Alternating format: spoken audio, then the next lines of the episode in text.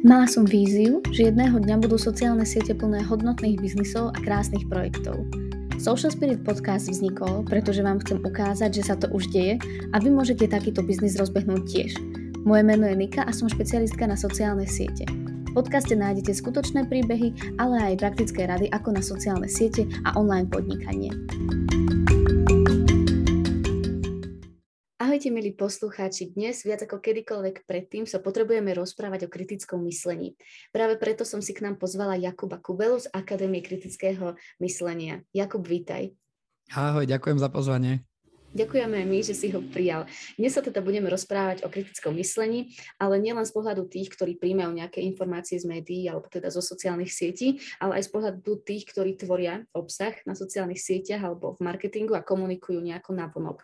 Poďme teda hneď na úvod rozlusknúť oriešok a povedz nám, čo to kritické myslenie je. Áno, to, je doslova oriešok, presne tak, ako to hovoríš, lebo kritické myslenie je mm, vlastne slovné spojenie, ktoré pre mnohých má rôzne významy a väčšinou tie významy sú na úrovni toho, čo voláme informačná gramotnosť. Že kriticky myslím, ak viem overovať informácie. Čo je ale len veľmi malý, je to pravda, ale je to len veľmi malý výsek z toho všetkého. My v akadémii hovoríme, že kritické myslenie také ako keby, že základné piliere, ktoré keď trénuješ a robíš dobre, tak to znamená, že je väčšia šanca, že kriticky myslíš.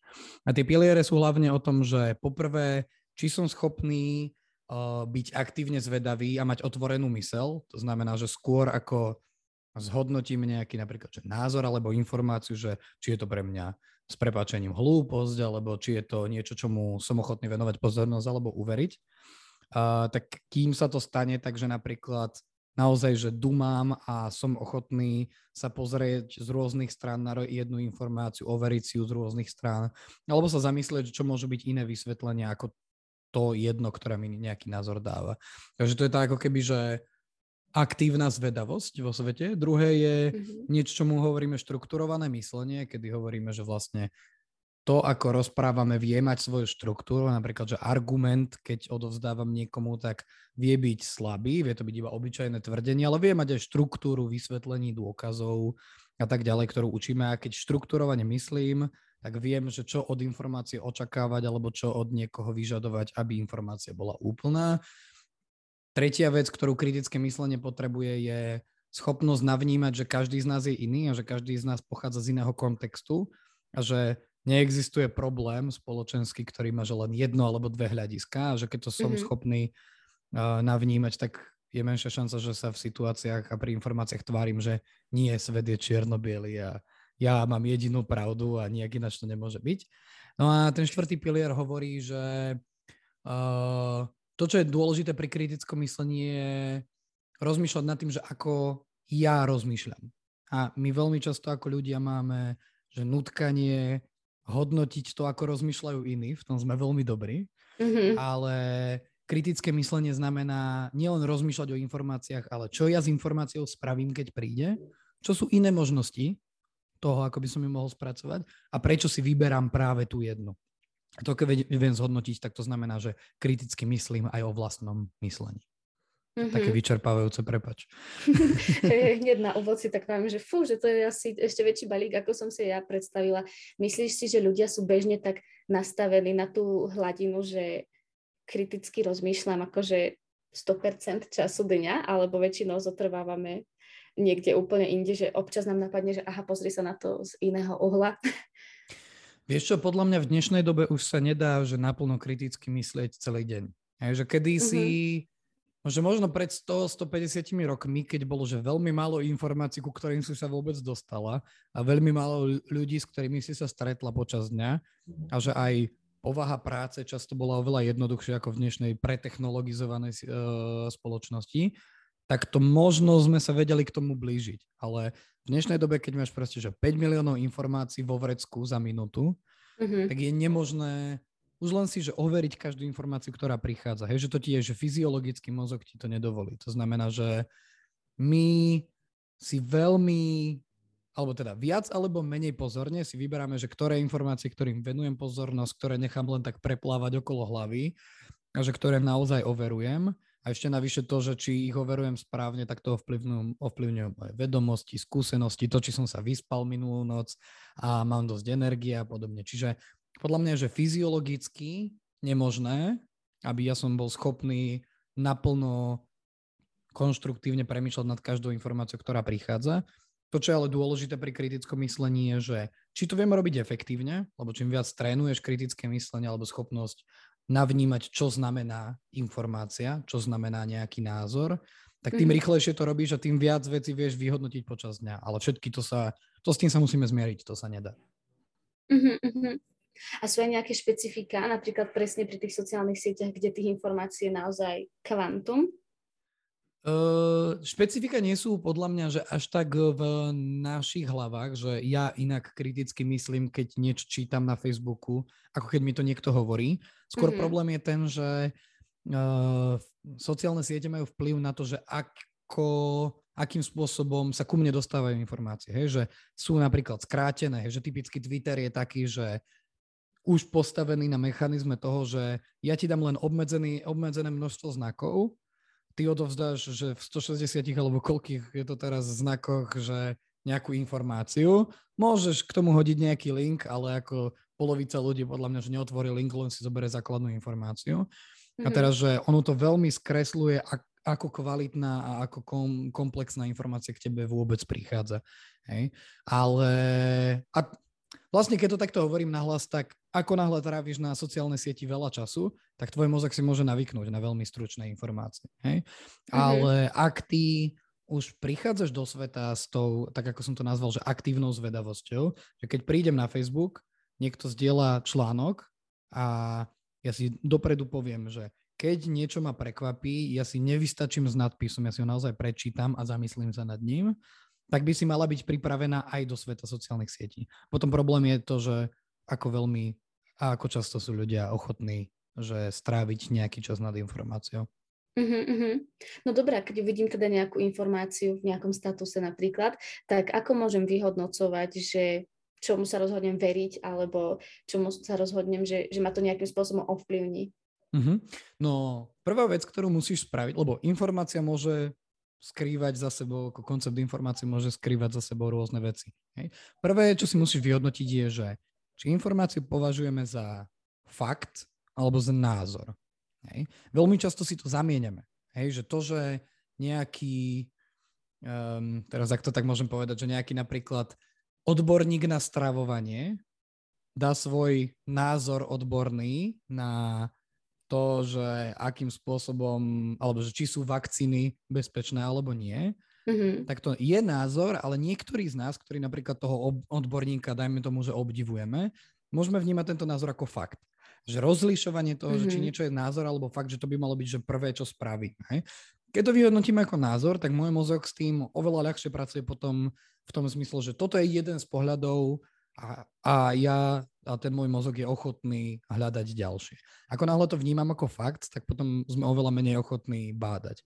Ale ale druhá vec, ak to vyhodnotím napríklad ako fakt, tak to, čo môžem spraviť, je rozmýšľať nad tým, že odkiaľ tá informácia prichádza. Že kto ju, kto ju napríklad zdieľa, či je to niekto, kto, o kom si mám dôvod myslieť, že tomu rozumie, alebo naopak, že či má nejaký záujem skreslovať informáciu.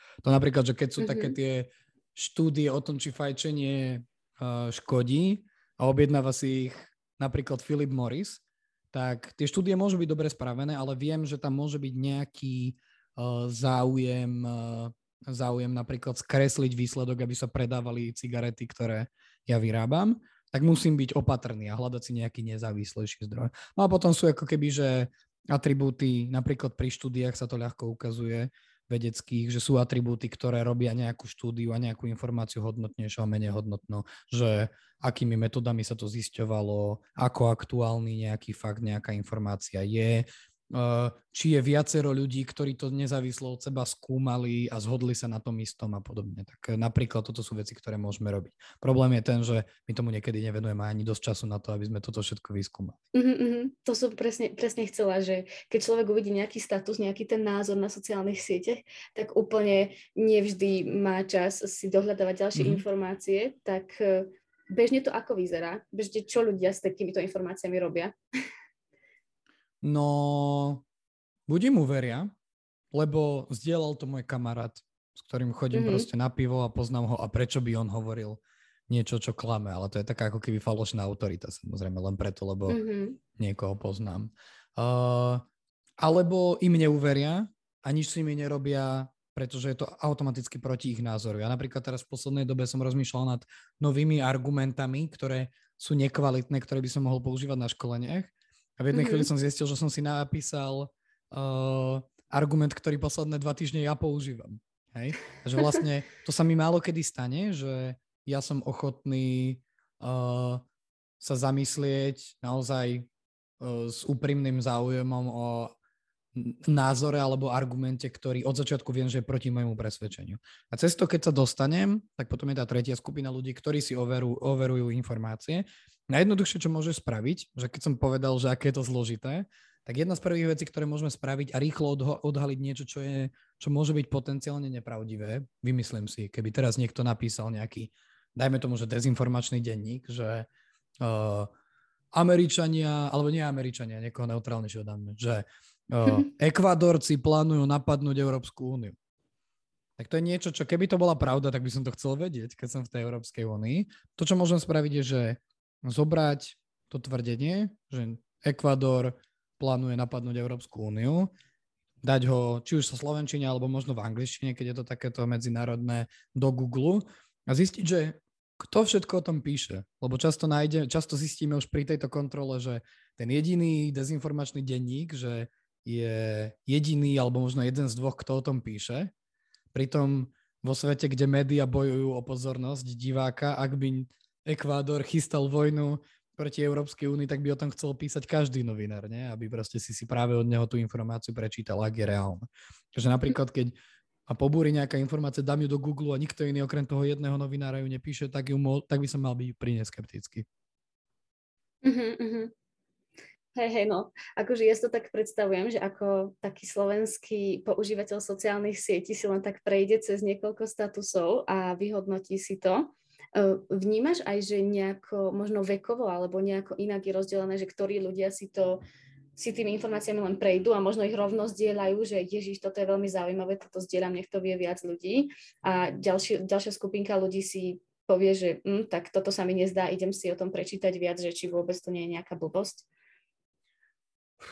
Fú, no ja by som sa veľmi chcel vyhnúť takému tomu klasickému nadávaniu na mladú generáciu, lebo priznám sa, že Uh, vidím veľmi veľa mladých napríklad na sociálnych sieťach, ktorí že automaticky preberajú niekedy aj slovo od slova, že veľmi nekritické a veľmi nelogické argumenty alebo dezinformácie, akože len tak. Hej? Ale mm-hmm.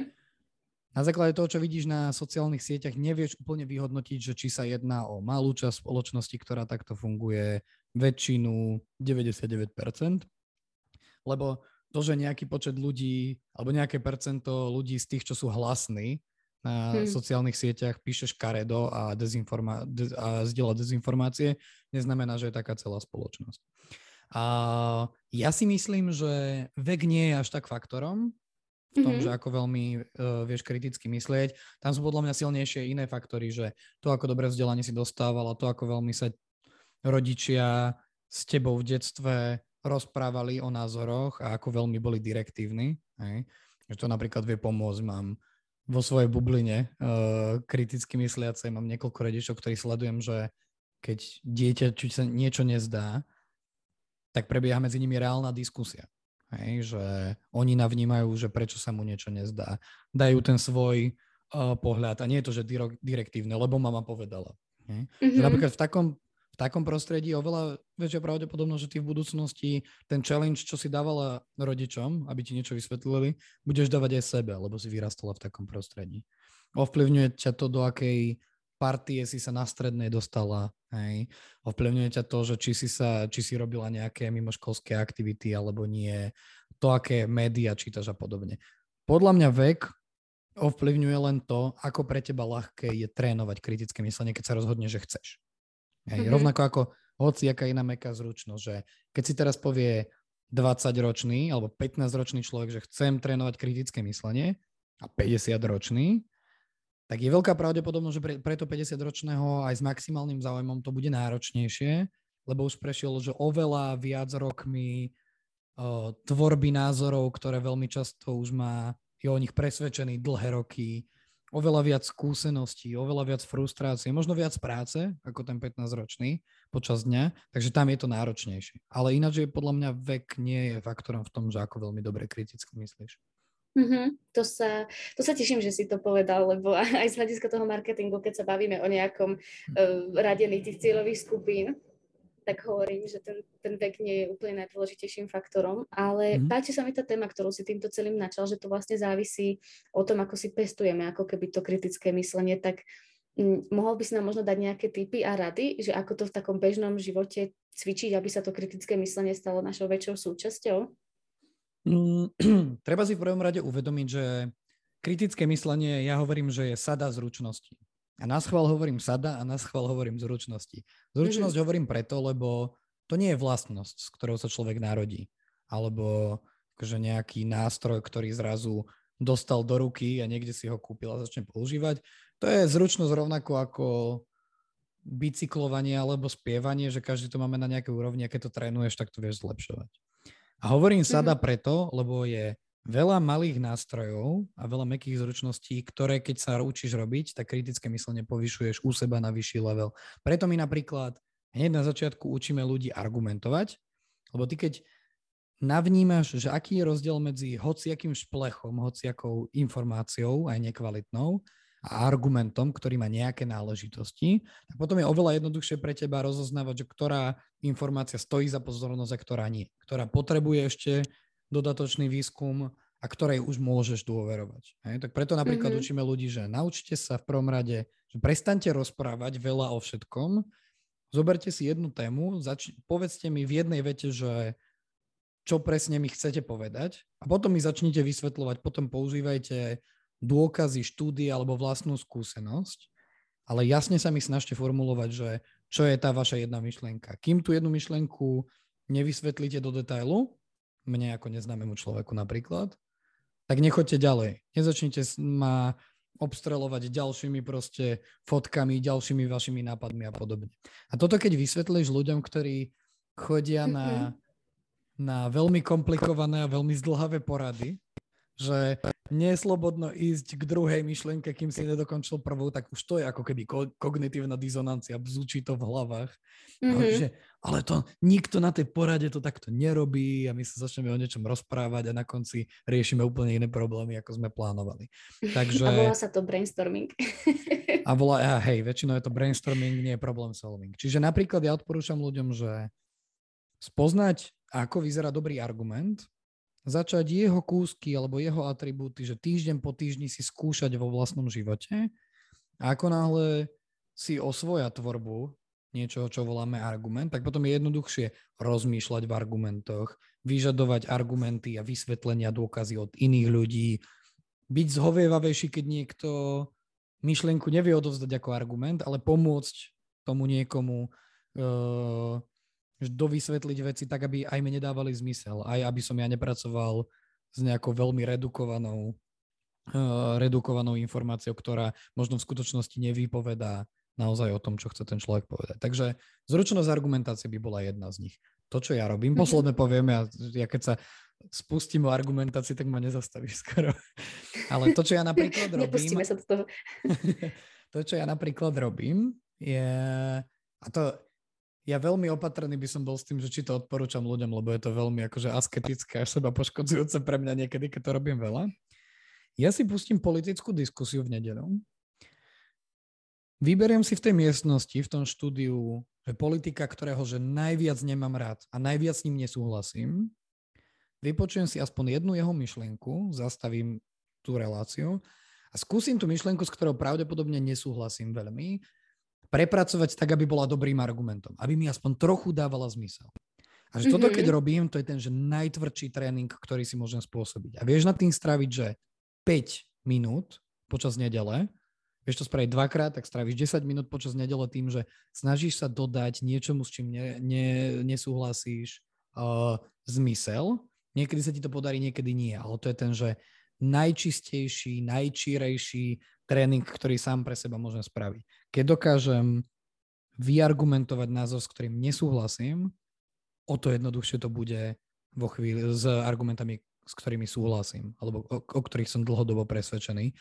A o to mm-hmm. väčšia šanca, že budem kriticky myslieť v tom zmysle, že budem príjmať, alebo príjmať, budem minimálne rozumieť a ochotný rozumieť aspoň tým, aj tým argumentom, s ktorými nesúhlasím čo ty robíš v nedelu s politikmi, tak ono ako keby sa to niekedy dialo, a hlavne asi na sociálnej sieti Facebook, že ľudia tam napíšu nejaký hate namiesto toho, aby presne nejako kriticky uh, argumentovali. A ako ty k tomu pristupuješ? Akože vieme, že je toho veľa, ale chcem vedieť, že ako inak by sa to mohlo, ako inak by sa to možno ľudia mohli naučiť robiť v takej tej bežnej komunikácii? Uh, pýtaš sa ma, že ako že čo ja robím na Facebooku?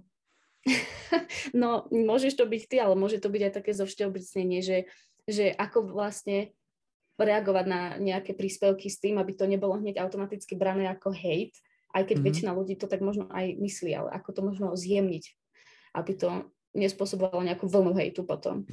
No my aby to bol proste hovor... kritický komentár, nie hate. Tak. Uh-huh.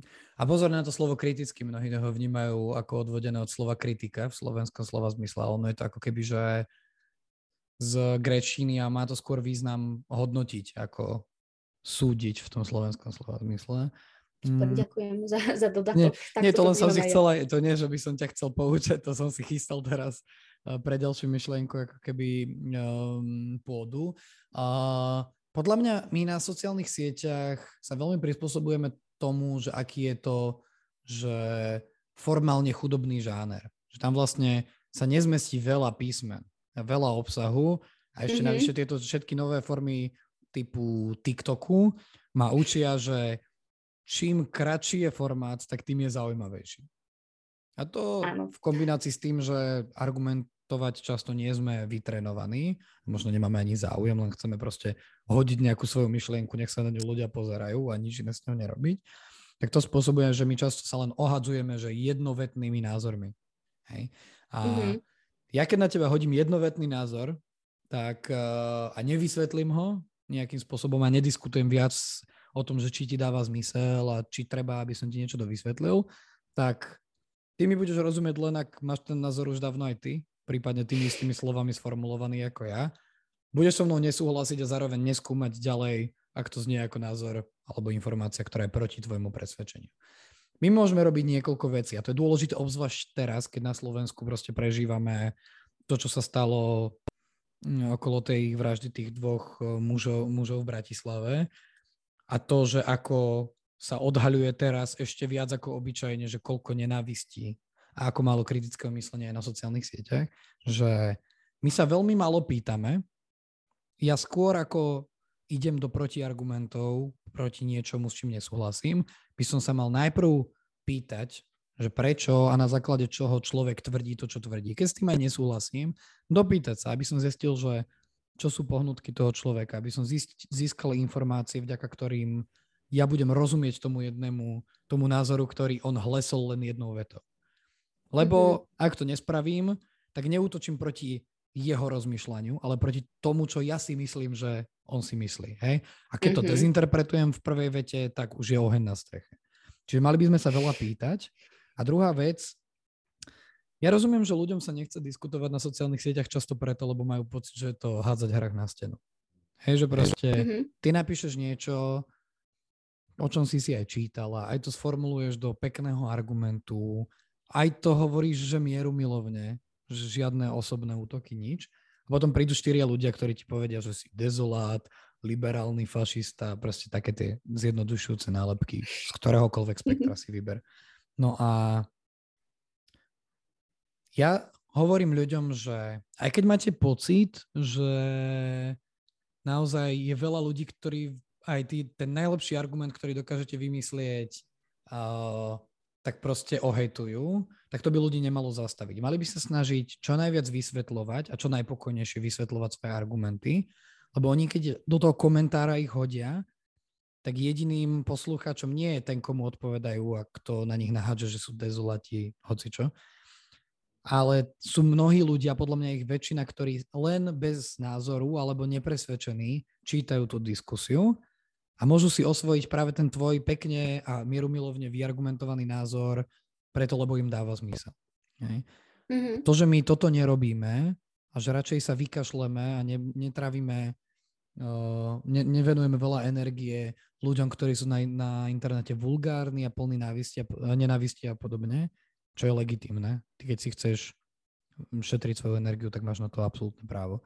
Ale keď aspoň trochu máme čas a chuť a, a bojujeme proti tej nenávisti a nekritickému mysleniu tým, že prinášame zmysluplné argumenty, tak modelujeme spoločnosť, ktorá bude v budúcnosti, verím, vedieť, že ucelený argument a analýza, ktorú si nespravila na kolene za 6 sekúnd, že aj to môže byť normál.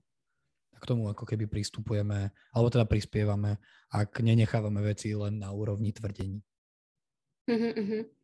Veľmi veľa tém si načal teraz v mojej hlave a veľmi sa teším hlavne z toho, že si povedal, že že treba ako keby vziať do úvahy to, že tá presne tam to mierovlné podanie tých vecí a to, že teda to nie je spravené, že je veľmi dôležité vyjadrovať tieto názory. A ja presne inak sa to aj snažím v tejto mojej značke Social Spirit, že pozbudzovať veľa takých tých pekných a hodnotných projektov, aby aby o tom komunikovali viac, lebo tie sociálne siete e, sú teda síce o hejte, ale nemusí to tak e, úplne vždy byť, ale väčšina tých ľudí, ktorí ako keby mali čo povedať a mali čo odovzdať a naozaj to má hlavu aj petu, presne si tú energiu ako keby pošetrí na nejaké akoby dôležitejšie veci a potom tie sociálne siete vyzerajú tak, ako vyzerajú. Uh, a... Áno, je to presne tak, ako hovoríš, že um, my, pre nás, že taká tá, že myšlienková poctivosť často, čas výnimka. Ale tá myšlienková poctivosť, či už v rozhovore doma pri obede, keď sa bavíme o politike, čo je kontroverzná téma, alebo proste niekde na pive, na kofole, na káve so známymi, pri ktorých viem, že si môžem dovoliť aj ustreliť niekedy. Alebo na tých sociálnych sieťach, kde diskutujem často s ľuďmi, ktorých nikdy nestretnem a je mi úplne jedno, ako sa budú cítiť, tak nie je, nie je vždy vysoká, ale ako keby ako, ja, ako, ako náhle ja sa aspoň, že trochu snažím ľuďom, že pomôcť aspoň nahliadnúť do toho, ako ja rozmýšľam, tak to, čo môžeš spraviť, aj napriek tomu, že možno nikdy nezistíš, že si to pre toho človeka spravila, je ponúknuť nový obzor, o ktorom on bude na budúce rozmýšľať, keď bude písať podobnú vec, ako je tá, na ktorú si odpovedala. A podľa mňa to nevyhnutne bude znamenať, že my robíme síce malé, a niekedy pre nás neviditeľné, ale kročiky k tomu, aby naozaj sme sa, že aj medzi sebou ako ľudia správali lepšie. Uh-huh, uh-huh. To si pekne povedal.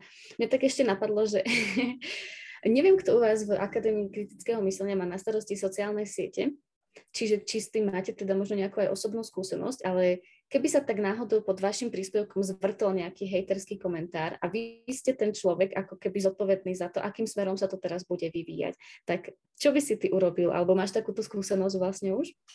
Mm, vieš čo, pomerne čerstvú. Spred pár týždňov my sme, um, to ani nebolo, že názorový príspevok, že by sme mali, ale uh, my sme prezentovali, že nejaký set našich školení pre verejnosť, akože školenie kritického myslenia efektívnej komunikácie, to myslím vtedy bolo, alebo školenie náročných konverzácií, jedno z toho.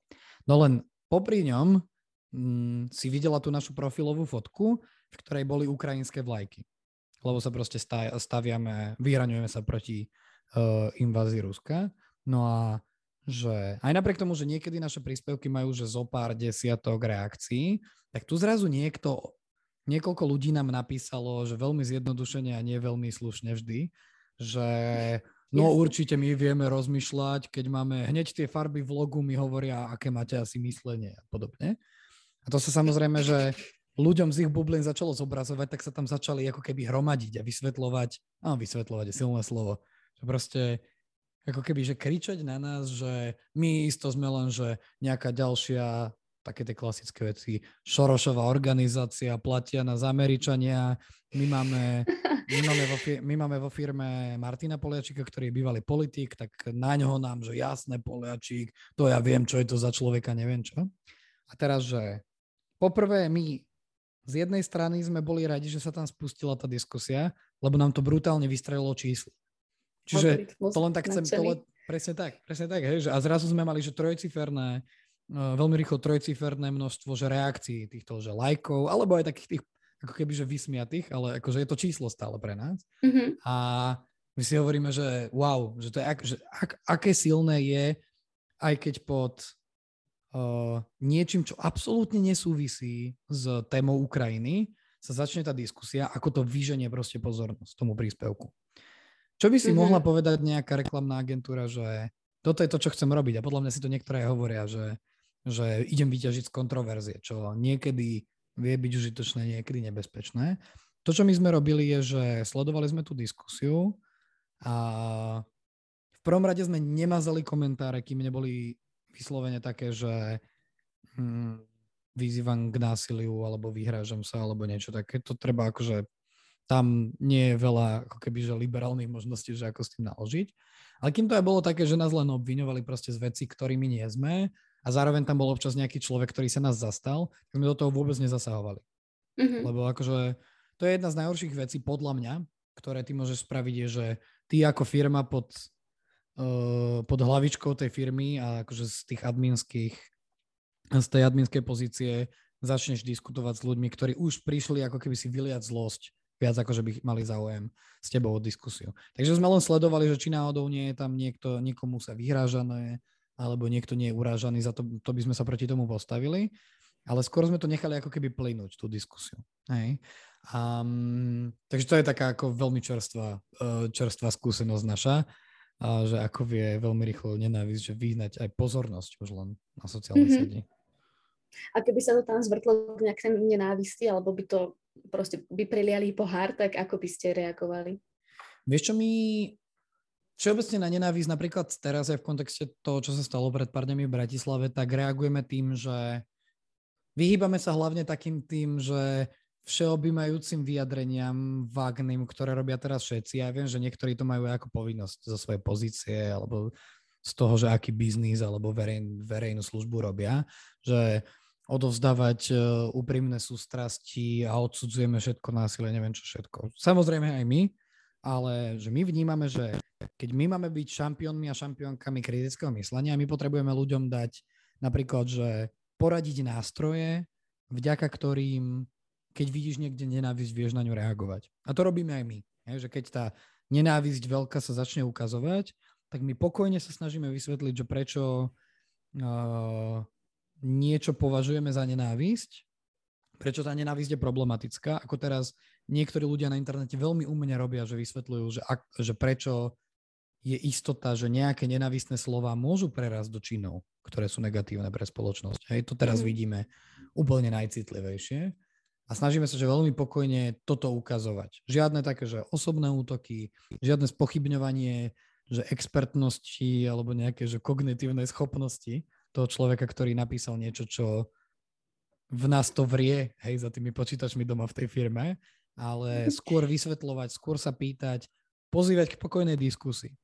A to mm-hmm. niektorých to odradí, niektorí nás pošlú do hája, že ja nepotrebujem počúvať vaše veci a tak s takými ľuďmi aj tak už nepohneš, ale minimálne ukázať ľuďom, že sa to dá aj inak. Dá sa to pokojne. Poslednú vec, ktorú k tomu poviem, teraz som mal veľmi zaujímavý, ja ako osoba, na Facebooku zážitok, kde napísal som niečo, komentár, v ktorom akože lomcovali so mnou emócie a nazval som ľudí, ktorí podľa mňa, že prispievajú k tej polarizácii spoločnosti, alebo teda jedna zo skupín, ktorú som uviedol, že prispievajú, že sú že ultrakonzervatívci, ktorí sú hlasní. A začal mi tam niekto mhm. písať tak akože veľmi podráždenne, evidentne, že čo si to dovolujem a podobne. A ja som sa potom pýtal, že, že ale v čom je problém, že, že ja som nepovedal, že, že každý, kto je konzervatívec, je zlý človek a prispel k tomu a má krv na rukách, nedaj Bože, alebo niečo. A on mi potom, ako som ja pokojne k nemu pristúpal, tak on mi pokojne vysvetlil, prečo keď napíšem ultrakonzervatívec, tak hodzaj z iracionálneho dôvodu, tak niekto si môže povedať, že ale aj ja som konzervatívec a možno útočíš na mňa. Ja som tomu človeku napísal, že OK, že takto som to v žiadnom prípade nemyslel, ale na základe toho, čo mi hovoríš, tak by som na, na budúce to napísal iným slovom. A on mi napísal, že wow, takúto mieru kompromisu som nečakal. Ja som ho prekvapil tým, že som ochotný zmeniť aspoň wording, alebo nedaj Bože názor mm-hmm. na mhm. základe toho, že on sa so mnou rozpráva. K tomuto my sa snažíme viesť. Hej, že, aj, našimi, aj, naš, aj našim štýlom konverzácie, ale aj my ako osoby. A podľa mňa mm-hmm. to mhm. žne plody často. Hej, hej. Mne sa to tak spojilo presne s tým, čo si povedal, že ako keby si píšeme s tou predstavou, čo si myslíme, že on si myslí a že možno on si myslel, že ty si presne na tom druhom konci ten nasratý človek, čo komentuje a zrazu toľké vedomie sa v tebe ukázalo, že ty ideš teda mu v ústrety ako keby. Super. Mm-hmm. Načal si tu ale túto tému presne s tými predchádzajúcimi dňami. Ja sa priznám, že keď som ti posielala otázky k tomuto podcastu, tak eh, medzi nimi bolo, že kedy sa vlastne tá značka ako keby má, respektíve nemá vy, eh, nejako vyjadriť k aktuálnej situácii. Mala som ešte na mysli Ukrajinu a COVID a teraz mm-hmm. nám tu pribudli ďalšie ako keby ešte oveľa citlivejšie veci, lebo sa týkali konkrétne iba našej krajiny, mm-hmm. konkrétne vlastne aj Bratislavy. A moja otázka je, že kedy vlastne tá značka by sa mala alebo nemala k tomu vyjadriť, lebo presne vieme, že niektoré to robia naozaj bez toho nejakého marketingového účelu, z toho, aby vyzerali dobre, ale niektorých sa to primárne dotýka, respektíve možno niektorých tých, ktorých sa to aj dotýka, sa k tomu reálne nevyjadria, tak kde je, kde a ako? No, uh, to je taká akože, ako keby, že komplexná vec, lebo podľa mňa obzvlášť v biznis svete, v ktorom ako keby že ty máš úplne iný set a oveľa menší set povinností, ako keď si napríklad, že politický zástupca alebo mhm. zástupkynia. Mm-hmm. Tam ako keby, že máš nejaké že nepísané povinnosti nejak sa prihlásiť alebo neprihlásiť k nejakej strane konfliktu napríklad a podobne. Ty ako firma to nemáš, že tebe nikto nemôže legitimne vyčítať, že ty ako firma si sa nevyhránila. Ľudia to budú robiť, ale ty nemáš že ústavnú povinnosť reagovať na spoločenské dianie. Mm-hmm. To, čo ale tebe môže hrať v hlave, keď rozmýšľaš nad, alebo že čo môžu byť kritériá, ktoré stojí za to zvážiť, keď sa rozhoduje, že či sa prihlásiť k niečomu alebo nie, sú nasledujúce veci. Poprvé, či to vieš vyargumentovať. Lebo na teba sa, na teba sa spustí hrozne veľa hejtu a keď niekto si povie, že ja si dám, teraz zmením logo na dúhové, alebo zmením uh, logo na modro-žlté, alebo do loga si dám proste injekciu, akože vakcína a akýkoľvek ďalší mhm. spoločenský spor si teraz mhm. povieme. Keď si to len tak dám, ale nie som pripravený konštruktívne odpovedať na hate, ktorý sa zosype v komentároch napríklad pod mojou profilovkou, tak som išiel do verejného názoru oveľa skôr, ako som na to bol pripravený. Ako náhle ja viem, mm-hmm. že ve, veľa firiem robí napríklad to, že sa často vyhraňuje v konkrétnych spoločenských témach a vie to napríklad argumentovať tým, že my už roky hovoríme, že naša misia je dvojbodka. Hej, ja som robil napríklad, nie je to firma, je to uh, nezisková organizácia v Slovenskej debatnej asociácii, kde vyslovene sme trénovali v argumentácii a kritickom myslení uh, študentov a študentky tak tam, keď sme od začiatku vedeli, že našou misiou je budovať alebo napomáhať budovať spoločnosť, v ktorej ľudia kriticky myslia a, a sú tolerantní a, a sú dobrí občania alebo zodpovední občania, tak ako náhle sa dialo v spoločnosti niečo, čo súviselo so zodpovedným občianstvom alebo s toleranciou, tak sme vedeli, že tu je naše miesto. Že tu nás nikto nemôže obviniť z toho, že to robíme len pre prospech, ale že dlhodobo ukazujeme, že tomu dôverujeme. A ty, ty nejakým hodnotám. Ak to máš v misii od začiatku, tak dokonca si myslím, že by si mala byť nadšená z toho, že sa môžeš zapojiť. No a sú ešte také, ako keby, ja, som povedal, ja by som povedal, že dve veci. Jedna je, že musíš byť zároveň schopná to odkomunikovať tak, aby si ukázala, že naozaj ti ide o hodnoty, nie o to ukázať sa. Je, že napríklad medzi mm-hmm. politikmi sa to ľahko ukazuje, že niektorí teraz hovoria o tom, že je dôležité uh, konečne sa aktívne zastávať LGBT komunity, lebo na ňu bol útok. A akože nejaké viac alebo menej všeobecné vyjadrenia okolo toho. Niektorí začnú rozprávať, že ja som v minulosti ja som v minulosti sa stretával s takými a takými, ja som vždy robil všetko preto ja, ja, ja.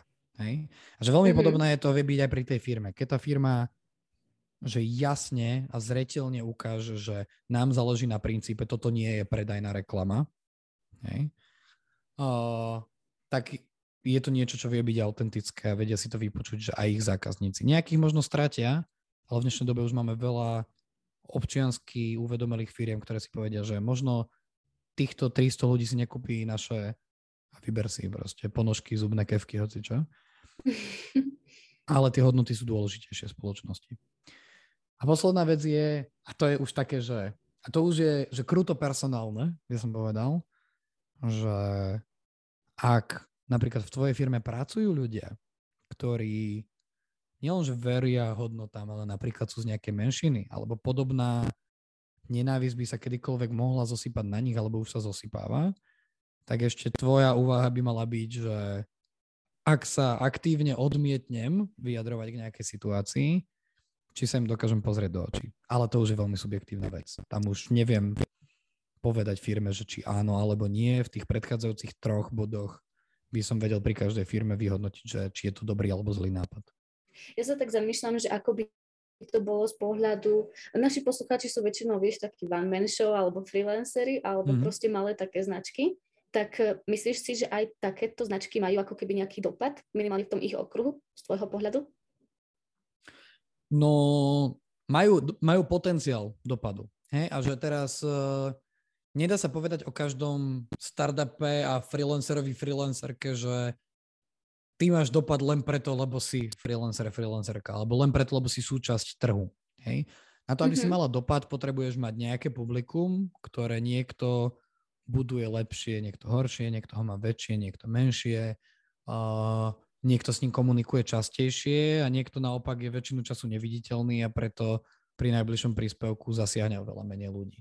Ale dopad môžeš mať, lebo ty môžeš byť že značka, ktorá je pre niekoho obľúbená a preto máš oveľa bližšie k morálnej autorite, nech to znie akokoľvek zvláštne, mm-hmm. ako nejaká značka, ktorú nemám rada, alebo ktorú nepoznám. Hej? A zároveň ty máš nejaký svoj kruh ľudí. Hej, že ty ako freelancerka napríklad, že jednak tvojou vizitkou je to, čo robíš vo svojej práci, ale zároveň, že ty máš okolo seba okruh ľudí, ktorí ťa poznajú ako človeka a tí ťa môžu ešte aj skrze tú tvoju značku vnímať ako, že, mm, že nad týmto sa zamyslím, lebo proste je to tá Nika, ktorú však poznám a už som bol s ňou v nejakom rozhovore alebo v nejakom obchodnom jednaní a proste akože zamyslím sa nad tým, lebo je nejakou, v nejakom zmysle slova súčasťou môjho života. No a mm-hmm. ak chcú mať dopad, tí ľudia, a myslia to s ním naozaj dobre a chcú proste napomôcť svojim málom, napríklad k tomu, aby ľudia viac rozmýšľali, analyzovali informácie alebo sa správali občiansky zodpovedne, tak potom záleží na tej forme, ako to robíš. Hej, že o, keď napríklad odovzdáš ľuďom nejakú peknú myšlienku, ktorá je užitočná do života, aj jasne vidieť, alebo prípadne im povieš explicitne, že toto vám nepíšem preto, lebo chcem, aby som sa vám páčil ja ako freelancer. Alebo mm-hmm. ja ako startup, aby ste mi dali peniaze, lebo vidíte, ja som tá Tyrkisová občiansky zodpovedná firma ale hovorím to preto, lebo mi na tom záleží a dotýka sa ma to, tak vtedy ľudia aj že cez túto autentickosť dokážu si získavať publikum, ktoré sa postaví za podobné hodnoty, akým ty veríš, aj na budúce. Lebo už v minulosti si ich veľmi autenticky, veľmi úprimne a nie s cieľom zisku odprezentoval.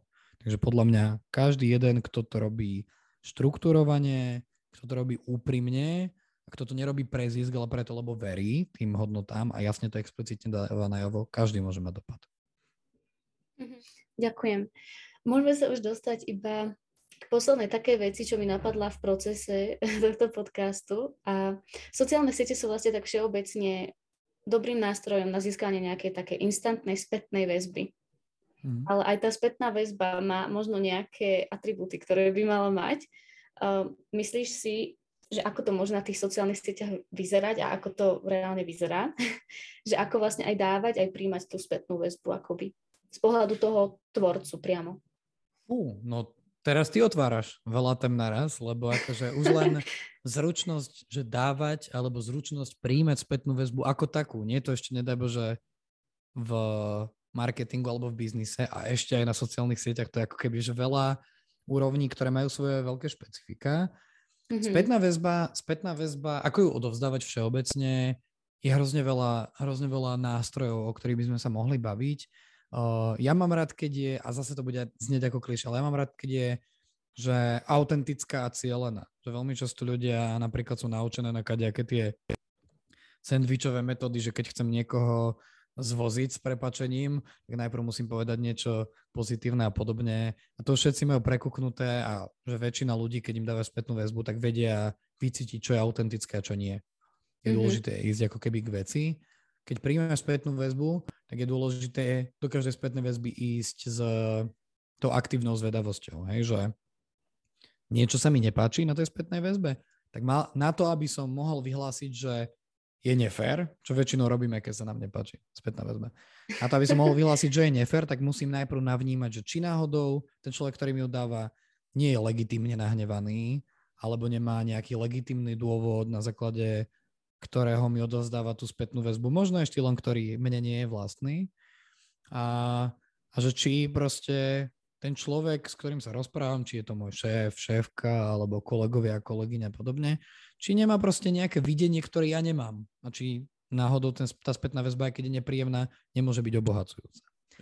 No. Na, tom, na tých sociálnych sieťach to má ako keby že špecifikum to, že oni sú iné ako napríklad spätná väzba v práci alebo doma medzi partnermi a partnerkami napríklad. V tom, že do tých spätných väzie doma alebo v práci ti nevnikne anonym, ktorého nepoznáš, nevieš, kto to je, nevieš, či je reálny a podobne. Čiže pri spätnej väzby, väzbe na sociálnych sieťach, že musíš ísť do nej viac obrnená trpezlivosťou a ako keby niekedy prehliadať e, komentáre, ktoré evidentne nie sú konštruktívne a navyše nie je v nich ani hodnotná informácia, ktorej ty rozumieš, že ako ju aplikovať do zmeny svojho podnikania alebo zmeny svojej reklamy. A ale zároveň sociálne siete, keď sa správaš, že slušne a konštruktívne pod svojimi kampaňami, tak vedia ti budovať, že veľmi konštruktívne publikum. Takže dnes jedna z vecí, na ktoré by na sociálnych sieťach podľa mňa najviac mali myslieť uh, spoločnosti, no, alebo napríklad aj, že špecificky to platí pre startupy, ktoré teraz začínajú. Že idem si zavesiť tú svoju prvú stránku, idem zavesiť ten svoj prvý dizajn a prvé nejaké služby tak vtedy je tá mhm. chvíľa, kedy ty ešte nemáš publikum, vieš si ho štrukturovať a moderovať. Keď od začiatku je jasné, že ako vyzerá tvoja komunikácia, v čom, čo je to miesto, v ktorom si autentická, čo je to ten, tá, tá, tá vec, ktorou si iná ako ostatní, čo môžu od teba očakávať a čo od teba nemôžu očakávať. Keď to od začiatku jasne dávaš najavo, tak sa ti tam nazhromaždia ľudia, ktorých to zaujíma. Hej?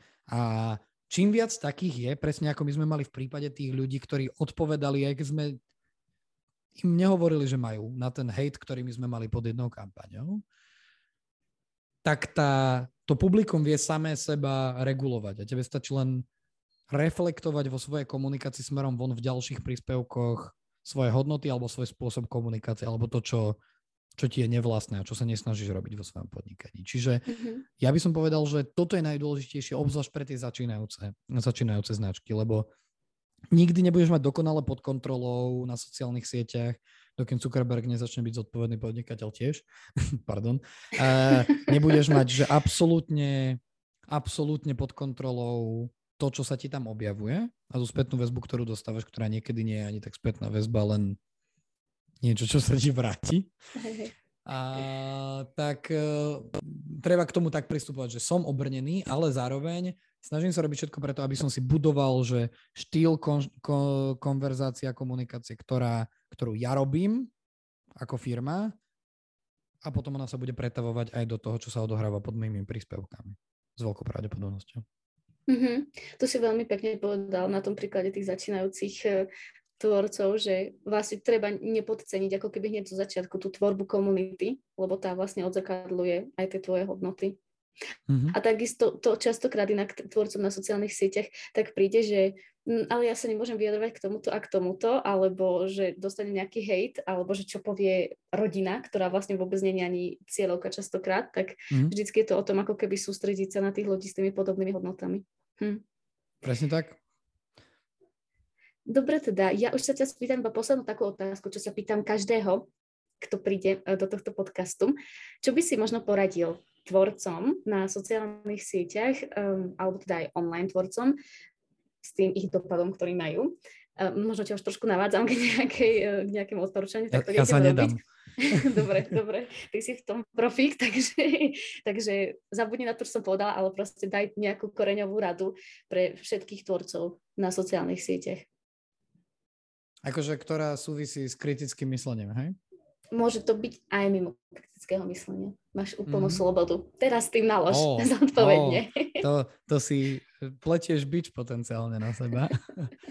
uh, ja by som chcel veľmi, aby tvorcovia na sociálnych sieťach tým, že s veľkou pravdepodobnosťou, ak čokoľvek vo svojom, pri svojom podnikaní alebo pri svojej tvorbe robia aspoň trochu dobre a budú mať teda obecenstvo, aby predovšetkým sa nesnažili ísť takými tými, že bezpečnými a ja to volám niekedy s prepačením, že bezpohlavnými uh, spôsobmi komunikácie, ktoré že nie sú, že ako keby, že ani ryba, ani rak, že snažím sa to, že čo najbezpečnejšie napísať, aby sa nikto nenahneval a podobne. Mm-hmm. Lebo takú, také komunikácie je všade okolo nás hrozne veľa. Ja by som odporúčal, že pri tom, ako sa snažíte rozmýšľať nad tým, že čím byť iný ako všetci ostatní na trhu, tak e, to preniesť aj do spôsobu komunikácie, lebo ak ja tvrdím, že veľká časť ľudí, ktorí sú nezvyknutí na vysvetľovanie argumentov, na to, že ich niekto počúva predtým, ako im začne protiargumentovať a podobne, tak ak je to pre niekoho nový zážitok, tak poďme ten zážitok prinášať tým ľuďom. Ja keď som firma, ktorá reálne diskutuje so svojím publikom, niekedy možno povie, že OK, ty si mi teraz vysvetlil argument, ja nad ním budem reálne rozmýšľať a budem s tým niečo robiť. Možno zmením názor, možno na budúce to odkomunikujem inak. Alebo keď budem ukazovať cesty, ako ja sa mením preto, lebo dostávam spätnú väzbu, napríklad ako sme sa o teraz rozprávali, od vás, od môjho publika a takto to robím, tak to je Komunikácia, na ktorú ešte stálo, že veľká časť spoločnosti nie je zvyknutá a môže byť zlatým grálom nielen pre tú firmu, lebo si získa fanúšikov a faninky, ale môžu týmto, a to mňa osobne ako člena Akadémie kritického myslenia zaujíma ešte oveľa viac, môže týmto pomáhať pomaličky tej zmene, v ktorej ľudia si navyknú, že konštruktívne diskutovať, argumentovať a rozmýšľať aj nad vecami, ktoré na prvú sa mi až tak nezdali a mal som z nich kyslú tvár, tak je veľmi dobré, lebo sa môžem obohatiť alebo dokonca zmeniť názor, čo je v poriadku a malo by byť v poriadku. Túto normu, keď budú firmy popri tom, ako robia dobre svoj biznis, robiť, tak budeme lepšou spoločnosť. Amen. Ďakujem ti veľmi pekne. Dobrý záver, veľmi sa mi to páčilo aj to, že zmeniť názor je v poriadku. Taký dodatok tiež fajn. Ďakujem ti teda, že si prijal toto pozvanie, že si si našiel čas. Presne podľa mňa, ani to nebolo úplne plánované, ale veľmi vhod to padlo do tejto situácii, ktorá vo svete je. Takže ďakujem ti veľmi pekne a ďakujem aj poslucháčom, že nás dopočúvali do konca. Tak ahojte. Ahojte, ďakujem za pozvanie a držte sa.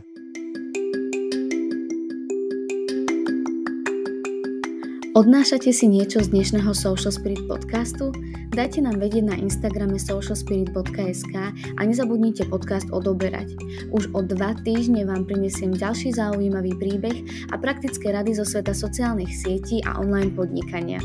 Vaša Social Spirit.